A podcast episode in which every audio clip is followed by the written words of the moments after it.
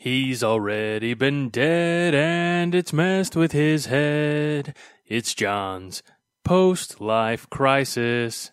Okay, we're live. Welcome to John's Post Life Crisis Live. Uh, tonight with a Wisconsin dude. I I know that uh, I normally do these things on Monday nights, but on Monday night, I had the pleasure of trying to replace new firewalls at a customer site and tear apart a network, which went fabulously horrible. So uh, sometimes life, real life, takes over in these situations. But in a couple of minutes, we're going to bring in uh, Tyler Hunt from Bucky's fifth quarter so that you guys could be nice to him. They're probably nicer than you are me. Uh, you know what? We'll, we'll just go ahead and bring him in because. Hello, Tyler. Hello, John. How are you today? Not too bad. Although I noticed my sound isn't coming through my headphones, so I haven't learned this stuff worth a damn yet. it's always something, right? it is. I got to get used to this. This is Restream what I'm using, and uh, sure. it, it's it's. Um, I like it. I I haven't figured out everything about it yet. I'm one of those people that just dives into stuff and doesn't always test things like you should. but we're here to talk about uh, Wisconsin football. Absolutely. And we actually I'm excited to talk we had, about it. Okay. Where should we start? Should we start at the beginning of the 2021 season? Oh, we have to bring that back up. That was a dark yes. time for Wisconsin football for about a month. But yeah, yeah, we can start there. Okay, so at the beginning of the 2021 season, you guys were not a very good football team. Let's see, you you lost to Penn State to start the season, 16 to 10, and which wasn't a horrible game. And I mean, Penn State's I don't know. I would think that Penn State is kind of a good team, but they haven't. They're kind of in the, roughly in the same boat in Nebraska. I no, they're not. Uh, they haven't won as many games as they probably should have, but you lost to them. You beat Eastern Michigan you got beat up by Notre Dame in a game that looked a lot worse than it was. If I remember that game, that game was fairly close, and you just imploded in the last like six minutes of the game, didn't you?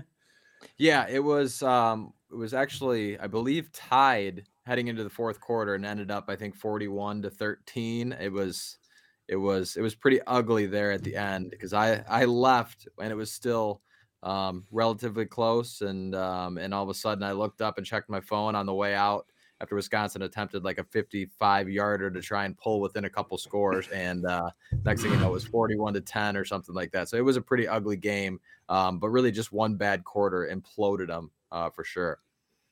And Michigan beat you 38 to 17. If I remember that game, turnovers.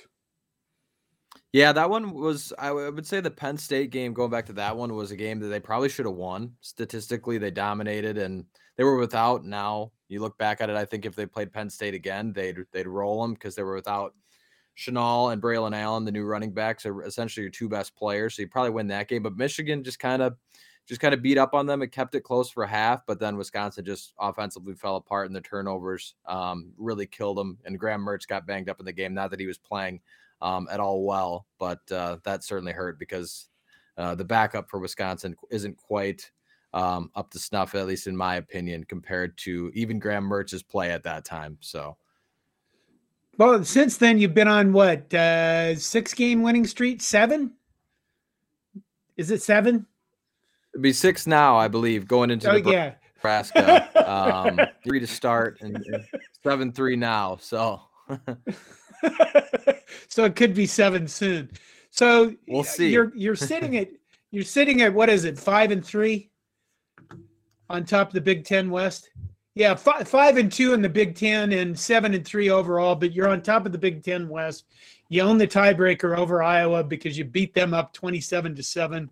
Uh, I think I watched that game, and uh, Iowa's offense could not do anything, and they didn't, anything. Didn't, yeah, you could. You didn't give them turnovers. I think what didn't they have like 31 yards at half or something? Yeah, that game was that game was. I mean, Wisconsin's defense had some good games, but man, that game they were just. It looked like they were playing a different sport than what Iowa was trying to do. It was that one was a fun one. It's always good to beat and fun to beat Iowa, and uh, that one was a nice, cheery one for sure. What what is it that I everybody hates Iowa?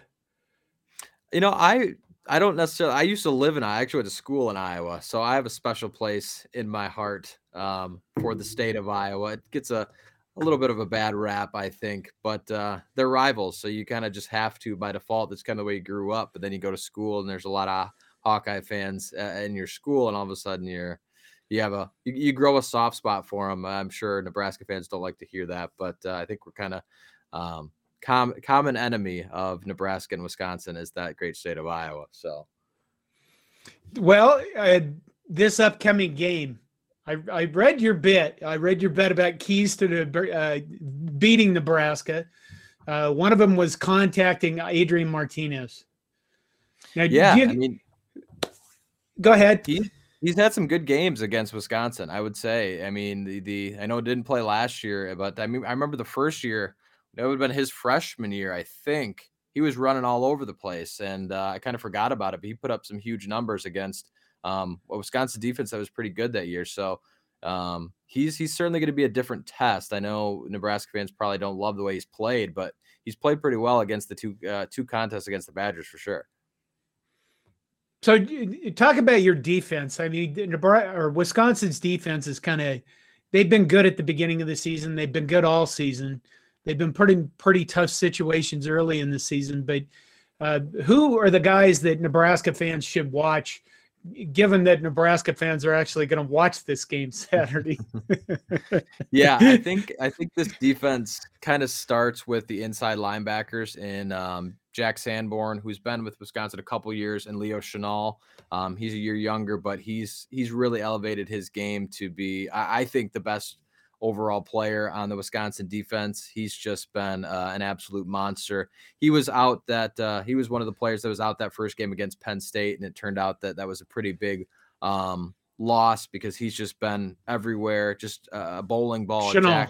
Yep, Chenal. Yep. Um. So him, him, and Sanborn and the inside linebackers. I think those are the, they're two of the best inside linebackers in the country, and it kind of all starts with them. But the outside linebackers have played really well um, as well. Um, the defensive line's been really good. That was one of the areas you thought maybe would be a concern, and they've been great. The secondary's been great. It's it really comes down to I think it doesn't really matter at this point the the guys that are out there. I think Jim Leonhard's defense and system just um, works so well. I don't. I, I I hope and pray that Wisconsin can hang on to him for as long as possible because I think he's the he's the cog that really keeps the motion um, going for this entire team right now. I mean, the offense has played better, but this defense has just been um, unbelievable. How how is the secondary?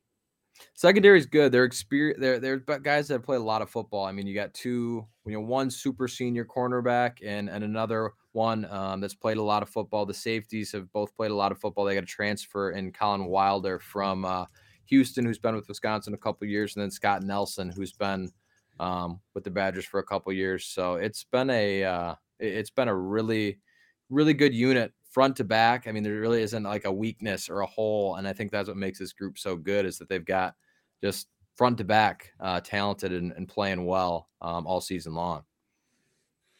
Okay, at the beginning of the year, uh, I I kind of started the YouTube thing really heavily this year, just because uh, I don't know. I guess I decided I wanted to start my own cult with the hair and everything.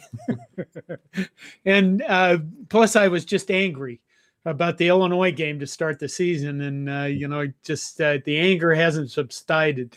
But when the season started, I, I made the, I have made comments throughout this season that the Big Ten West is not good and there were no good teams in it. And, you know, Wisconsin is turning out to be a good team. Uh, we're going to get to that in a minute. First, tell us about the offense. The off where I was going was the offensive line earlier in the season uh, was kind of a mess, and they weren't they weren't gelling. They weren't working together very well. Uh, what has happened that has changed that?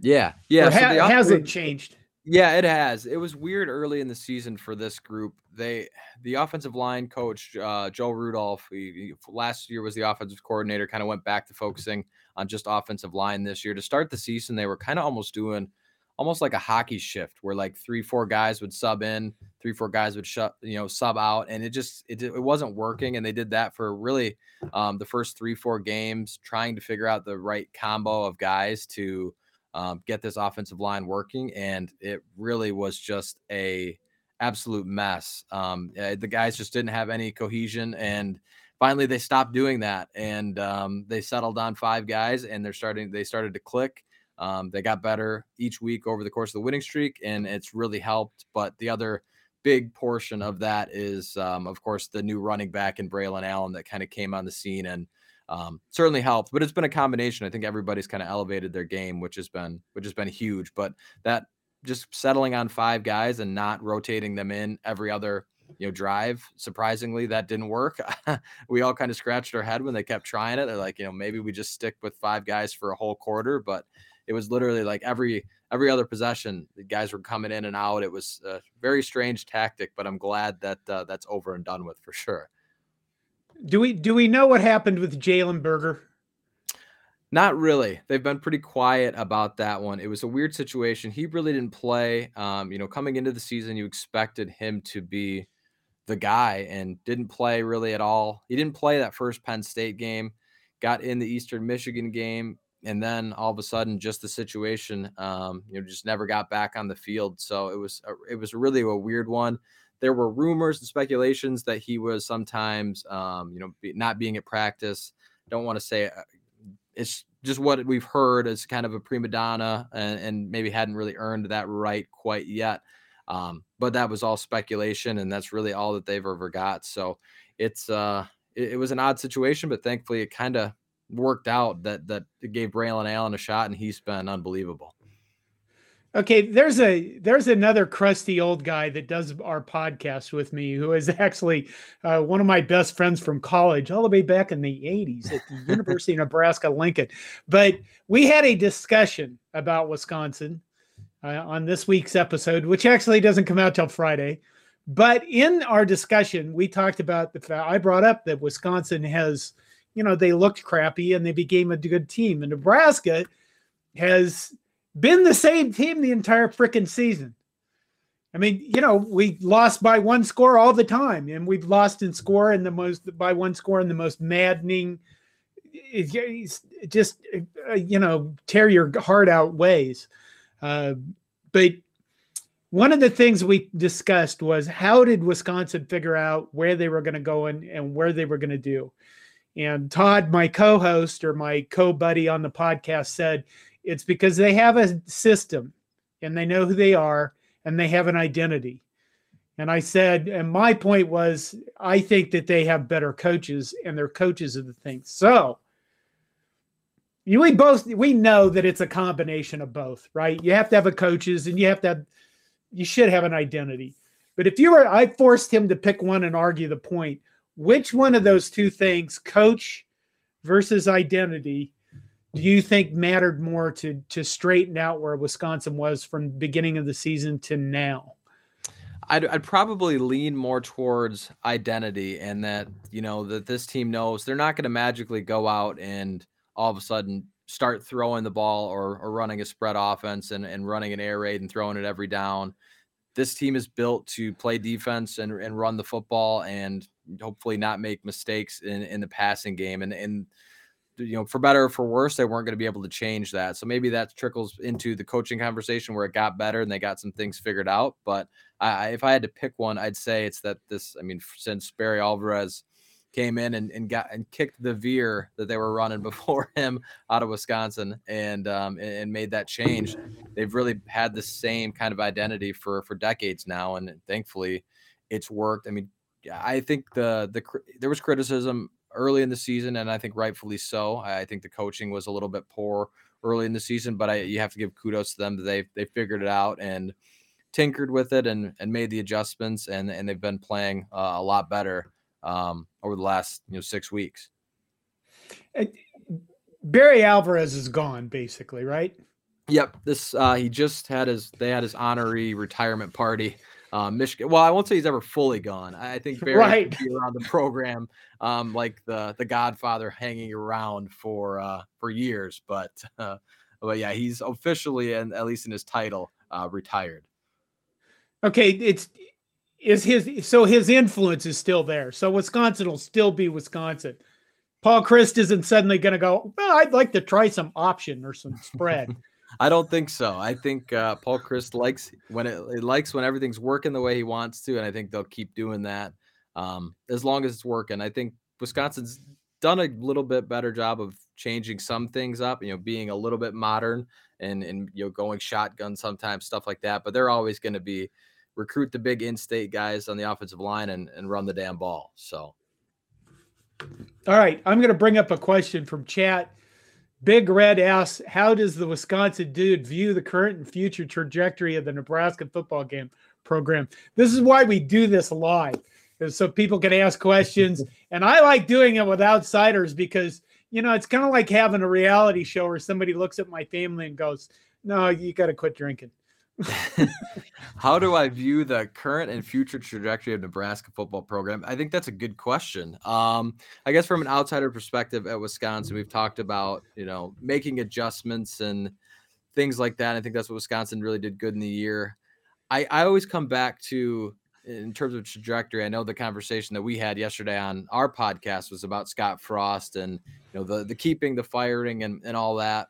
I always come back to do the is there somebody better out there that I think you can land? I, I think I think it, you know him being the homeboy and, and former Nebraska player that always kind of carries a little bit more weight. Um, it seems I was at least kind of surprised when I was writing up some posts at the record. I thought you guys had actually a little bit better record because it seems like you've been in every game. It just hasn't worked out. Yeah, but maybe it's maybe it's better. Um, but I guess the trajectory, it, it, seems like they've, you know, offensively struggled where maybe if that gets figured out the way the defense is all of a sudden turned around. I think for me as a Wisconsin fan, I always looked at Nebraska said, oh, they're soft defensively, just run the ball. But all of a sudden it seems like Wisconsin or Nebraska's got a defense a little bit. So maybe you get the offense figured out and all of a sudden you're you're back to clicking and, and being competitive and and you know going to bowl games and not you know these three and seven seasons. So um that's maybe a little bit of a dancing around the answer because maybe I don't know exactly, but I think they're working their way towards being what they want to be, but might still be a, a little bit of a rebuild. But it seems like you know another year of Scott Frost, and uh, well, I think maybe the jury's still out. So it's. But here we're putting you on the spot again with Richard Weber asking, would Wisconsin keep a coach with Frost's record? Ooh, that is a good question.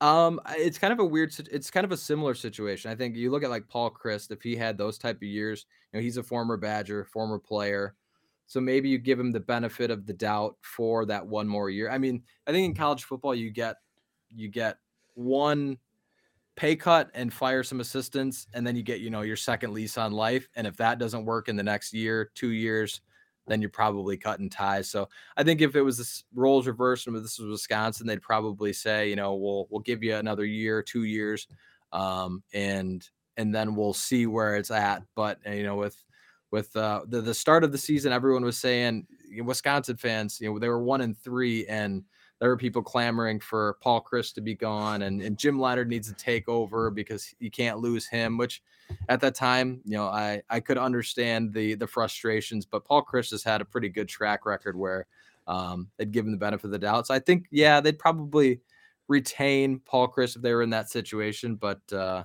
yeah, it's certainly a, a heated debate between the two sides for sure. Okay, Wisconsin you know, I'm the old crusty dude. I Wisconsin was terrible for many, many years until Al, Barry Alvarez came along, and uh, now they're that program that that continues to win the West. And honestly, it looks like you're going to win the West again this year because nobody else. I mean, this was a perfect year for somebody else to be good enough to take it, and not mm-hmm. even Iowa's going to do that because their offense is so terrible. But uh, is there a lot of tension in Wisconsin that you just can't get over that hump to you know the next level of greatness where you're winning the Big Ten, or is it just like okay, this is good enough? And uh, yeah, I know, think I, I think there's certainly tension there that you know you want Lucas Oil Stadium is kind of a house of horrors where you go.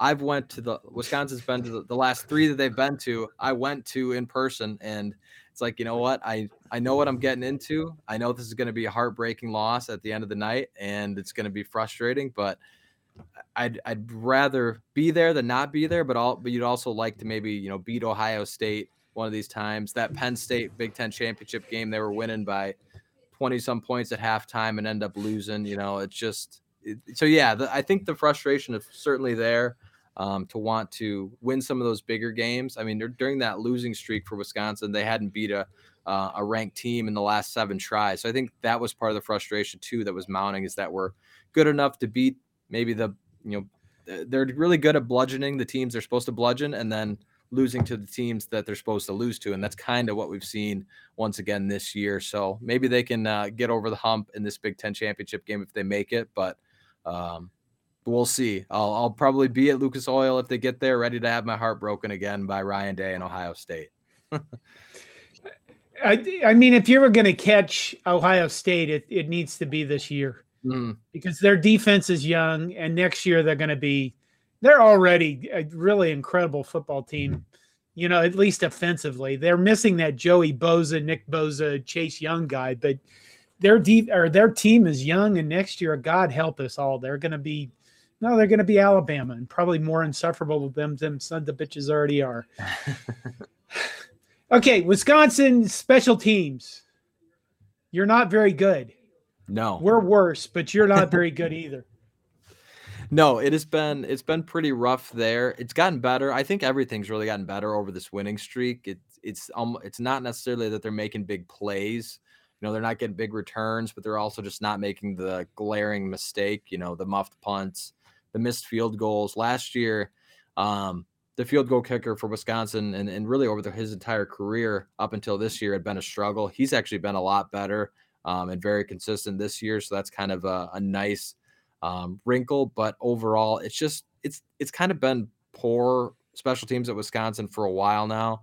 Um, they've always just kind of struggled in that area. Maybe it just doesn't get as much focus. They do have a special teams coach, but you know, I, if you think back to if you remember the Rose Bowl last time Wisconsin played, they had a dropped punt led to a touchdown. Same thing in that Big Ten championship. So it's been a couple years now where um, special teams, similar to Nebraska this year, has cost them has cost them games, and thankfully it's not making any mistakes right now. But it's uh, always touch and go. You always hold your breath when uh, when somebody's back there punting to Wisconsin, and, and you're hoping for that muff punt that uh, hoping that muff punt doesn't come. So. Oh, let's take this one. Smooth some number. also, what are the keys for us to win, especially on defense with JoJo Domann? JoJo Domann is out. JoJo Domann is uh, uh, a hybrid linebacker, you know, do everything guy who I think probably was Nebraska's best defender. He injured his hand in the Purdue game and had surgery, and his Nebraska career is over. But uh, what are the keys for us to win? And by us, he means beloved Nebraska. Just so you don't get confused there, Tyler. for sure. Um, I think I, uh, yeah, go, go you know what? Would you, if you look at this game, what do you think Nebraska needs to do to win this game? I think first and foremost, you'd have to really, you'd have to. I mean, anytime you're playing Wisconsin, you've got to stop the run. I mean, you've got to, you know, hold. Um, this new running back, Braylon Allen, he's only 17 years old. He's ran for 100 yards. I think each each week over the course of this winning streak, he's been unbelievable.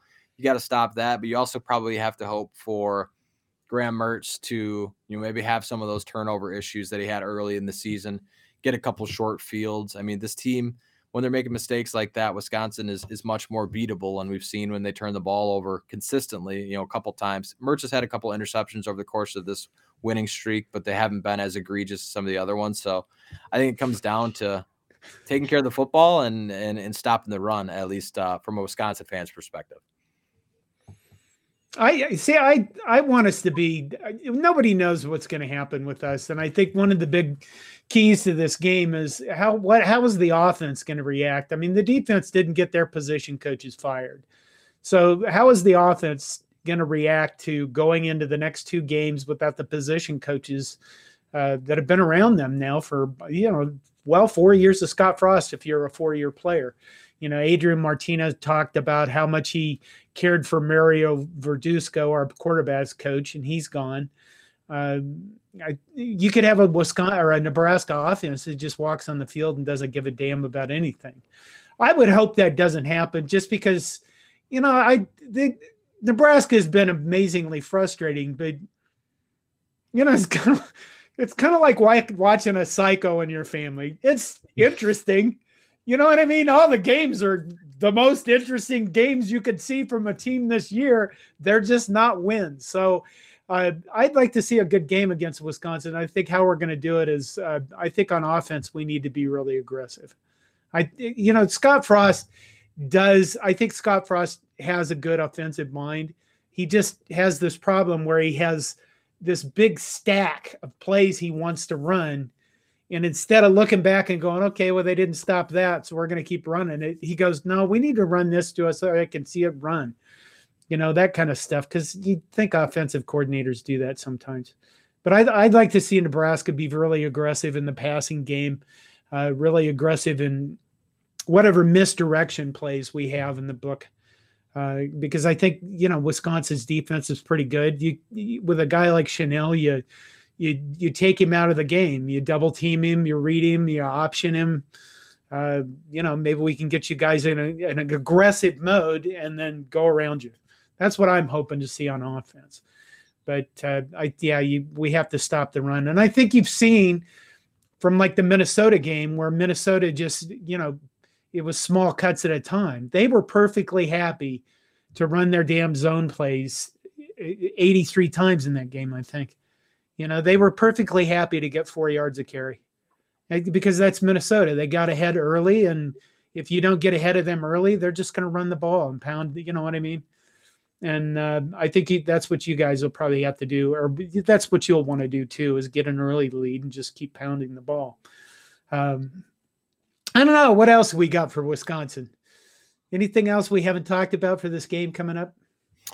Let's see. We've talked the defense. We've talked offense. Um, I guess we haven't we haven't talked a ton about the the young running back, which he's kind of the next one in line. Um, like I mentioned, 17 really came out. The, he's actually a kid that they recruited, and you know this spring they didn't know if he was going to play offense, defense. He played both ways in high school they just said, you know, let's throw him at running back and try it because that's we played in high school, and all of a sudden he's you know winning Big Ten Player of the Week on offense. So his his story has been pretty cool, and, and he looks like the next the next you know Jonathan Taylor, Melvin Gordon, the next guy in that line, which is always fun to see, especially so early in his career. So we'll we'll see how that uh, pans out. But uh, otherwise, you know, it's it's the same old Wisconsin, really. I mean, run the ball, play defense and and and stick to your style of game and, and see what happens. And I can't ex- I can't imagine you'll see anything really different from that from the Badgers uh, this weekend.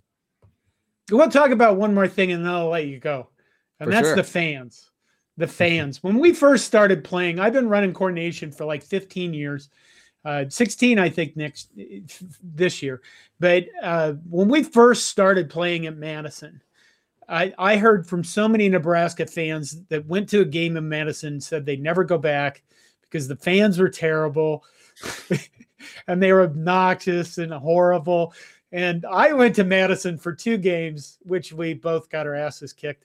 You know, the Melvin Gordon 409 yards in in three quarters game. Uh, I was there for that. Yeah, I was that. That that one was pretty. At least from Wisconsin fans' perspective, was that was probably one, two, and like the favorite memories of an a in-person game is that and that Ohio State uh, kick return for a touchdown and upset um, back in probably been over 10 years now. So, so you tell us about the Wisconsin fan base. I mean, you guys yeah. have the uh, you have you have the jump around, but you also have that one cheer that nobody talks about. What is the eat shit fuck you cheer? Yes, the the student section always gets a couple of those in as long as they're showed up. I mean, um, Usually they don't show up until end of the first quarter because every Wisconsin game this year has been at 11 o'clock. So the college kids have to get a few more drinks in them before. So usually they're their second quarter or so. And that cheer, um, when it rumbles up, is always fun to uh, to hear. But um, yeah, the, the, the fans have been. I could I kind of remember the first. I remember the first year Nebraska played at Madison. I think there was kind of that. Uh, that complex of Nebraska coming from the Big 12 and thinking they can just come into the Big 10 and um, right. you know, be that premier program. So I think that maybe rubbed Badger fans the wrong way early, but thankfully Wisconsin's had success. So hopefully they've tamed down and and been nice. But I've always thought Nebraska fans that have came to Madison have always been um, you know, very nice and respectful and enjoyed the game. I'd love to I'd love to see how uh, the the tables would turn if if Madison comes to uh, comes to Lincoln. I haven't been to a game there, but I need to to get down there sometime and, and see what that's all about. So we're you know what we're known for treating oppo- opposing fans really well. That's what I've heard. Yeah, yeah, and the thing about that is, is we treat them better than we treat ourselves. Because you can you can you know the whole keep Scott Frost fire Scott Frost thing is one more reason for Nebraska fans to be at each other's throats. But if you go to Nebraska, everyone will love you. well, there we go. It's kind of a weird thing. Next year, I'll, I'll, see if I can make that uh, trek to Lincoln. I've only been to one other Big Ten stadium. That was Ann Arbor, and I didn't enjoy that. So we'll we'll see how uh, we'll see how that goes. You need to get down to Lincoln. If you're going to go to Lincoln sometime, let me know. Uh, okay, here Husker Chuck has a question. Husker Chuck asks, "Do Wisconsin fans ever go into a season thinking national championship, it, or is it more along the line of winning the conference?" I think it's it's I think they're close to expecting national championship. You want to be in maybe that playoff conversation going into the Big Ten championship, but I don't think you can necessarily expect a national championship or playoff berth when you haven't won the conference in you know the last three times. I think if they got over that hump, all of a sudden you can get into that conversation. But I think Wisconsin fans essentially I think they want to get to the Big Ten championship with maybe one loss, and then you just have to get over that hump, and then you're in. I think every year if you're one loss Big Ten champion, you're in. So it's just more if you yeah. do one, you get the other. And so far they just haven't been able to do that, or they've gotten there, you know, with a couple losses and and shot themselves in the foot. So I think they're close, and I think expectations are getting there that they want to get over that hump. But until they knock off the the almighty giant in the East in Ohio State, it's yeah. it's hard to really expect that. You want it, but I don't think anybody should really realistically expect it until that happens, until the giant is slayed. And we'll see. You just kind of hold your breath and wait until December 4th and see if they can do it. This would be the year that they would do it, though. I mean, no expectations to do it. You know, faltered early and then Ohio State comes out down year. So uh, we'll see. We'll see for sure. Uh, Mustrick asks, what does a Nebraska win do for Wisconsin's chances for the West? Well, you guys have to beat Minnesota. If you if you lose to us, uh, you'll you'll need to beat Minnesota because right now you and Iowa are tied for the Big Ten West lead, and you have the tiebreaker over them on head to head. And below that, who is it? It's Minnesota and Purdue, right? Yep. yep. So I what happens? I think if Wisconsin were to lose this weekend and Iowa were to win, I think Iowa would actually clinch it because they have the head to head over Minnesota as well. Um, but if Wisconsin, I think Wisconsin wins this weekend, they would need both Minnesota and Iowa to lose to clinch it. But if the if Nebraska were to win and Iowa were to win, it would be a uh, it would be a trip to uh, where Iowa City and uh, the the Hawkeyes, which I, I I don't need to watch Ohio State take on uh, Iowa. I think that would be a, a ugly, brutal, brutal game to watch. Just a it would be a felony against the nation. Yeah. yeah. now exactly. Nebraska is going to Nebraska plays Iowa last, and we are going to beat them because because we need something. Yeah, you know, God so. needs to just you know some kind of karma thing. Okay, we'll do one more question with Tyler, and then we'll let him go. I got to. Uh, did that work? Smooth comes back with: Do Wisconsin fans hate Minnesota or Iowa more? Ooh, that's. I think Minnesota. Um, that that rivalry just really is is strong. It runs deep. It's it's close, but um, I mean, Wisconsin's had a really good amount of success against both of them, but the year that they lost to Minnesota just was a dagger in your heart with with listen to PJ Fleck and just row the boat and them seeing them anytime you see the opponent with the axe in their hand, it's always a a tough stabbing and uh, puts a sour taste in your mouth because it's usually the last game of the year too, so you got to sit on it. Now Wisconsin's won, I think, 16, 15 of 16 against Minnesota, so it hasn't happened all that much lately. But when it did, it was uh, a tough one to swallow for sure. So I would say Minnesota, um, a little bit more hatred than uh, than Iowa. Plus, Minnesota, those fans, if they get any out modicum of success whatsoever, they become the most obnoxious people yep. on the planet. they yep. are terrible. They're just suddenly the, become like we're Super Bowl champs or something. Exactly. God, I think the, the Vikings Packers at rivalry added into Wisconsin Minnesota it just makes the distaste for one one another um, all that much more high. Whereas Iowa doesn't necessarily have that NFL team to even add you know add flames to the fire. So I, I live in Minnesota. I've been here since 1987. And I think I I think during this past off season I wrote about Wisconsin for your site. And I described the different what the difference between Minnesota and Wisconsin are because I've done a lot of work in Wisconsin, and uh, I have to say the Wisconsinites are the happiest people in the nation. You got and the reason all sorts of beer and cheese the reason why you're the happiest people in the nation, I tell people this. This is honest to God why I tell what I tell people when people ask me what's the difference between Minnesota and Wisconsin. I say years ago, when Wisconsin started being settled, that all, and they started forming towns, and you know, civilization arrived, and and they started forming towns. Some guy in the town would go, "Hey, we need to start making rules for da da da da da," and somebody else would stand up and go, "Hey, buddy, you want rules? you need to go across the river because they like rules over there. And then they, you know, that person would get run out of town and they'd have to go across the river into Minnesota. And by and by over time, what happened, Wisconsinites are full of all these towns in the state that doesn't have a whole lot of rules. And Minnesota, we have rules for everything. Apparently, so many rules that nobody here can ever enjoy themselves or have fun. and that's what I tell people about how the two states were founded and why Minnesota is full of people that are just angry and passive aggressive all the time. And Wisconsin's full of happy people that all have a neighborhood local bar where you can for go sure. get a bite to eat and a beer at the same time. So, absolutely. Am I am I incorrect about any of that? No, I think you're I think you're correct. Uh, I grew up in a small town of Wisconsin, and you got the place where you can get your your beer for a couple bucks, and you can get a good meal and uh, a fish fry on Fridays, and and life is happy go lucky in in those towns for sure.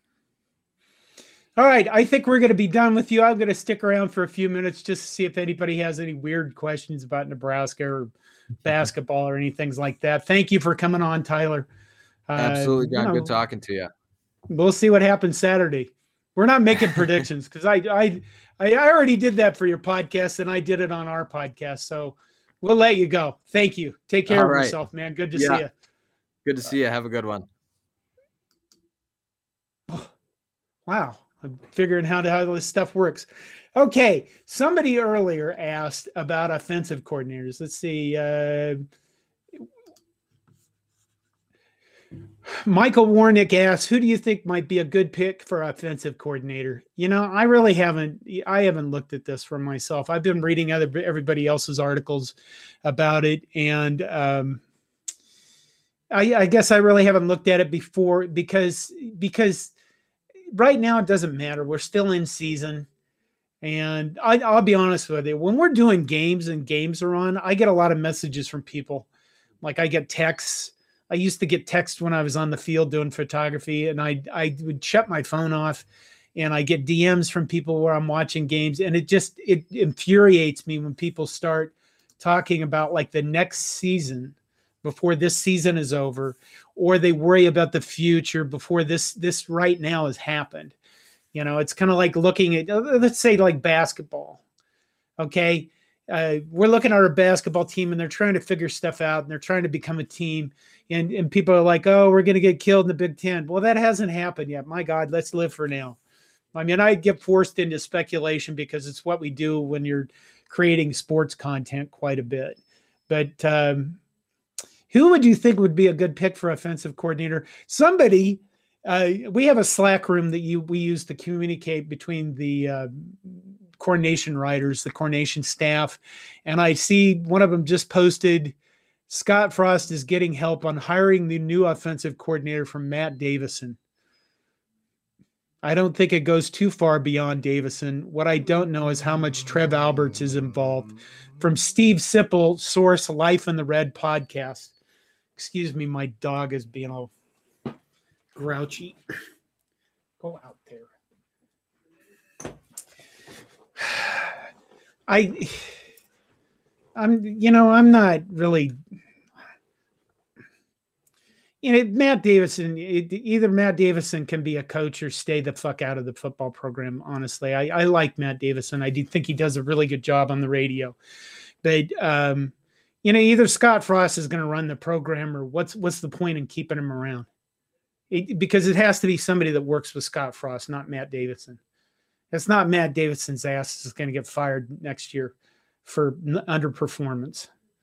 Although honestly, if Scott Frost gets fired, Matt Davison needs to go with him. But I don't. Here's the whole thing with the offensive coordinator. You you need to look at this this way. Scott Frost has to replace a major part of his staff. All right. And and anytime you do that, you got to make a choice. If you want to be the CEO guy up here, you got to look down here and go, am I going to micromanage this guy? Am I going to say, okay, I hired on offensive coordinator. He can hire his own position coaches. Or am I going to hire them for him? Because you know that if you let him hire his guys, he's probably going to bring in guys that he's already worked with or he knows and he knows how to work with them. Whereas if you, as the CEO, pick the guys that are going to work underneath him, you have no idea if those guys are going to be able to work with the offensive coordinator or not? Are you going to spend half your season trying to get guys, uh, you know, come together and, uh, you know, try to work on their differences and figure it out in one season because that's what you have to keep your job. So right now, I, I really I'm not going to probably look too much at what offensive coordinator uh, I'd like. I mean, I'd prefer somebody that kind of runs a runs a spread power offense I think I've mentioned like Urban Meyer's uh, Ohio State offense.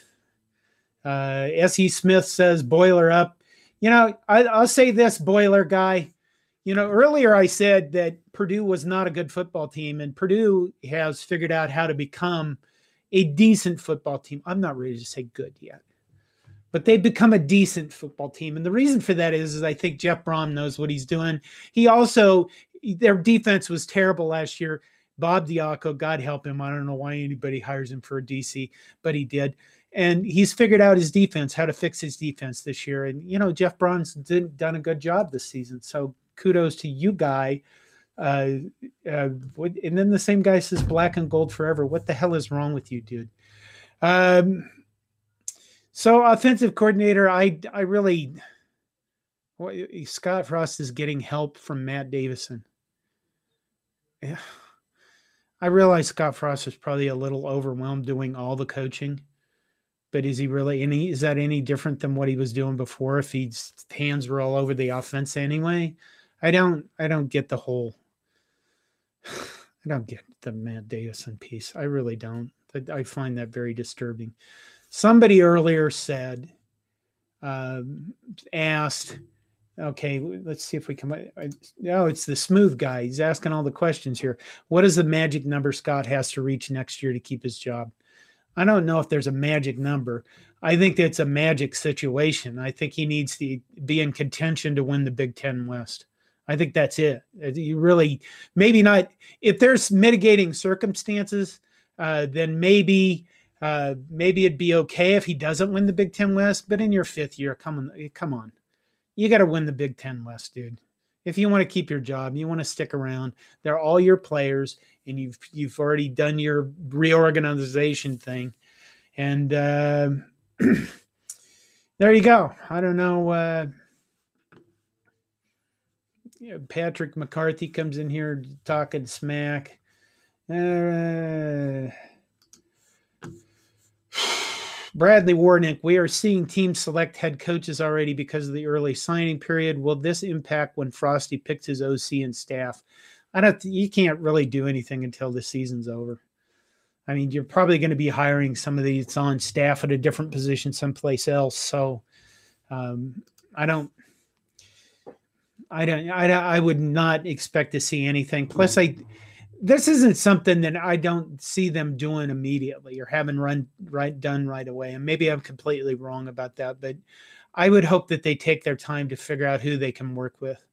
And most of all, who Scott Frost is going to really actually trust to take over the offense, if that's what he's going to do. Uh, well, we'll do this for a few more minutes. Uh, pretend Scott Frost got fired this year. Who comes to mind as the top replacement? Lincoln Riley? No. I'm not a really. Um, there you go. I can put you on timeout, dude. Um, I, am not a, I don't, I'm not as enamored with Lincoln Riley as I, I think other people. It's kind of like Spencer Rattler. I was really never enamored with Spencer Rattler. Uh, a replacement. Damn, I really haven't thought about that either. You know, you know who might was always interested me is uh, the I think it's Chris Klieman from Kansas State because those guys, uh, you know, those guys just constantly do more with less, and uh, maybe uh, the guy from uh, Coastal Carolina. I really hadn't prepared for this question. I guess it's a moot point. Dan Mullen because he's going to be gone soon. You know what else would be who'd be interesting would be Tom Herman for an offensive coordinator or maybe head coach. Maybe he could come in as offensive coordinator next year and then become the head coach when Frost is let go and he'd keep the entire defensive staff. Because I think if you're looking at Texas right now, they're probably thinking, why the hell did we fire this guy? Because, uh, yeah, they suck. it's terrible. Okay. Um, you know what? I, I think that's going to be it because I, I learned from doing an hour uh, I think the last show I did that really it's damn difficult to just talk a lot and do this by yourself. Uh, I thank everybody for showing up. Um, you know, I, I, we'll see what happens with live shows as as time goes on. If I can keep them consistent on a Monday night so people know when they're happening, maybe we'll keep doing them through basketball season and baseball because baseball, you know, I love baseball.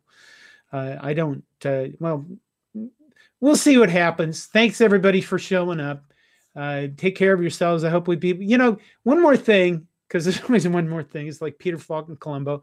Uh, if we beat Wisconsin somehow, and we beat Iowa, we're going to a bowl game because we'd be at five and seven. And we will be a team that people will go, hey, how about a bowl game, Nebraska? We know your fans are hungry to travel. And all of you would get off your asses and go to whatever bowl game we go to even if it was the Pinstripe Bowl in New York, wouldn't you? I'd love to go to New York. I've never been to New York City, but we would all be going to a bowl game. So, you know, there's still there's still hope. God, why did I say that? Oh well. Take care of yourselves. I hope you're all having a good week. Thanks for joining me. And thanks for the compliments. I appreciate it. Bye.